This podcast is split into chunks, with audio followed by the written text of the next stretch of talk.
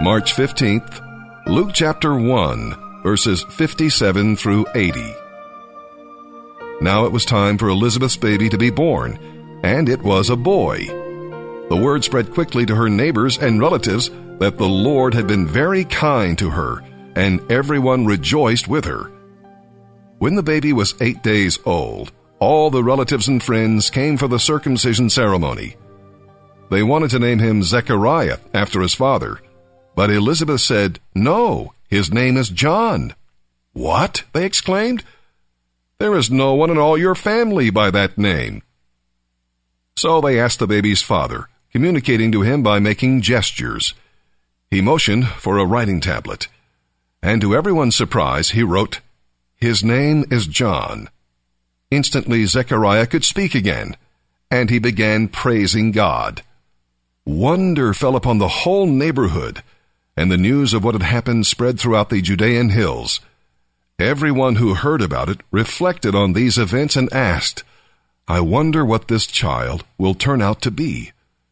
For the hand of the Lord is surely upon him in a special way.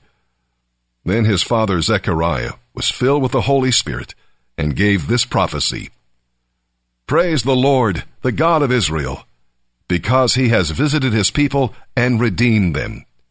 He has sent us a mighty Savior from the royal line of his servant David, just as he promised, through his holy prophets long ago. Now we will be saved from our enemies and from all who hate us. He has been merciful to our ancestors by remembering his sacred covenant with them, the covenant he gave to our ancestor Abraham. We have been rescued from our enemies so we can serve God without fear, in holiness and righteousness forever. And you, my little son, will be called the prophet of the Most High, because you will prepare the way for the Lord. You will tell his people how to find salvation through forgiveness of their sins. Because of God's tender mercy, the light from heaven is about to break upon us, to give light to those who sit in darkness and in the shadow of death and to guide us to the path of peace. John grew up and became strong in spirit. Then he lived out in the wilderness until he began his public ministry to Israel.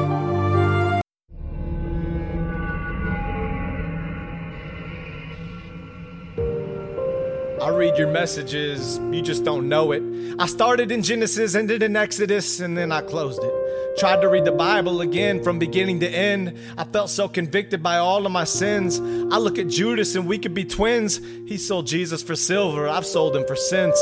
Sin over my Savior, it makes no sense. And the regrets overwhelm me. The guilt is immense. There's no middle ground with God, but I've been on the fence. Covered in mud, God, I need rinsed. Frozen, then frenzied, God, I need friends. More importantly, a Savior. Beyond ashamed of my behavior. Clayton Michael Iscariot, I told you I'm a traitor. Here's a tip for you like you're a waiter. Go to God, don't wait till later. I don't know what you've done, but God's grace is greater. He forgives and He forgets, His love doesn't waver. Sex was my vice, never cared how I played her. One night stands with no plans to date her. You gonna text me? Uh, sure, catch you later. Jezebel Jennings, to this day I still hate her. I walked around in black like a fan of the Raiders. I walk around trapped by the words of my haters. I'm bitter and it shows, broken and brittle to the bones. A week in the closet, I slept there alone. Jamie could hear me crying, and I turned off my phone. I felt like dying, I've never been so low. 70 degrees, but I felt frozen in snow. My psychiatrist tried to help me, but couldn't. My therapist wanted more sessions, I wouldn't. My family wanted me to admit myself. I knew God was the answer, I just didn't want to admit myself. I used to be strong, man, I miss my health. I'm bipolar, and my guilt made it worse. Mania is a gift, these lows are a curse. I couldn't take it anymore. I was laying there shaking on the bathroom floor. Suicide, dead inside. I went back and forth. Xanax for relief, so I'd go back for more. Big Pharma is a pimp, pills their whore. I got so mad at myself that I spit and I swore. I wasn't made for this, God, you made me for more. Help me, Jesus, I need you now. I feel so down, I'm going to drown. I was lost and found and lost again. Anxiety medications made mistakes, my friends, and it only left me empty in the end. But if you think the story ends there, you're mistaken again. I refuse to stay in this depression and let Satan win. God picked me up and lifted me to a whole other level.